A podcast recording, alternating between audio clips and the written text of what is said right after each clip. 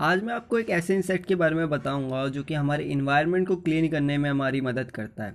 साथ ही साथ ये इतने बड़े इकोसिस्टम का एक बहुत बड़ा रोल निभाता है जिसे संभालने में अगर वो बिगड़ जाए तो उसे हम भी नहीं संभाल पाए।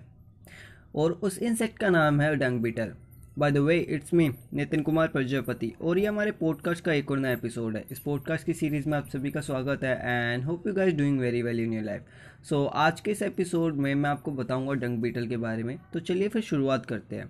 पहला सवाल, कि डंग बीटल रहता क्या है?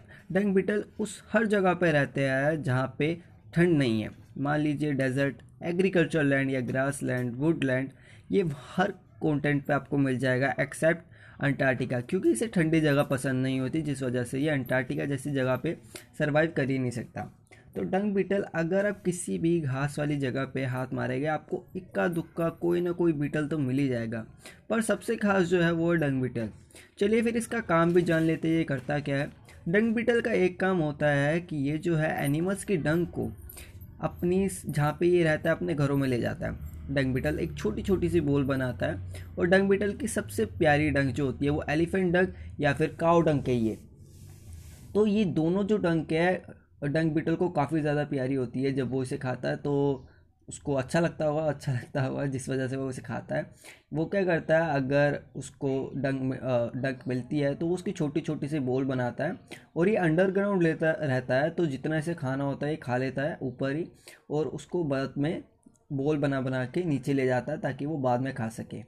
ग्रास लैंड हो गए या फिर फार्म लैंड हो गए, वहाँ पे अगर आप किसी के पास गाय है, अगर गाय पू कर रही है तो ऐसे में क्या होता है डंग बीटल उसका सफाया कर देता है। एक बेनिफिट ये होता है और दूसरा बेनिफिट ये होता है, जब वो डंग बीटल उसकी छोटी छोटी बोल बनाता है तो वो उसे ज़मीन के नीचे ले जाता है। ज़मीन के नीचे तक, ज़मीन के नीचे जो ज़मीन है, उसको न्यूट्रिशन मिल जाता है। और जैसे कि एलिफेंट है एलिफेंट की जो डंक होती है एलिफेंट ने अगर कुछ भी खाया, कोई बेर खाया, कोई सेब खाया, उसके बीज जो है वो ज़्यादा पचा नहीं पाता और वो जो है अपनी पू में निकाल देता है। ऐसे में क्या होता है डंग बीटल उन न्यूट्रिशंस की, उन जो बीज है, उनकी एक बोल बनाता है, उस बोल को ले जाके नीचे ज़मीन में ले जाता है। इससे एक तो फ़ायदा ये होता है कि जो ज़मीन है, उसको न्यूट्रिशन मिल जाता है, बहुत ही बढ़िया। साथ ही साथ अगर ये चीज़ रेगुलरली हो रही है वुडलैंड में, जैसे कि कई सारे जानवर होते हैं जो अपनी पू करते रहते हैं तो ऐसे में क्या होता है डंग बीटल उस पू को लेके चला जाता है और अगर उस ज़मीन पे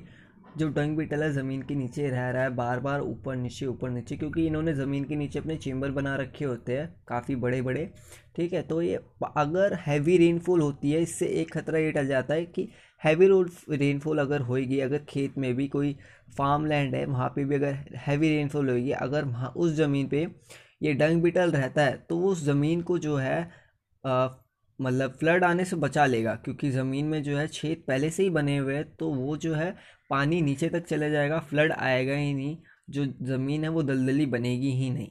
सारा पानी ज़मीन जो है सोख लोगी, सोख लेगी अपने अंदर, और जो है, जो ज़मीन है वो दलदली नहीं बनेगी।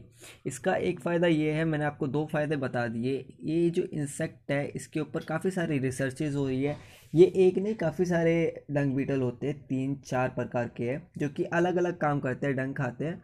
मैं आपको ये भी बता दूँ कि जो डंग बीटल है ह्यूमन की पू, को नहीं खाता, ये एनिमल्स की पू को खाता जैसे कहा हो गई। अगर कहीं पे भी आप रेगुलरली गोबर डाल रहे हैं, ताज़ा गोबर डाल रहे हैं तो डंग बीटल उसका तेज़ी से सफाया कर देगा। तो ये कमाल का इंसेक्ट था जो मुझे लगा कि आपके साथ शेयर करना चाहिए। आप मुझे बताइएगा फीडबैक दीजिएगा कि आप इस इंसेक्ट के बारे में और क्या जानते हैं, या आपको इस इंसेक्ट के बारे में जान के क्या नया सुनने को मिला।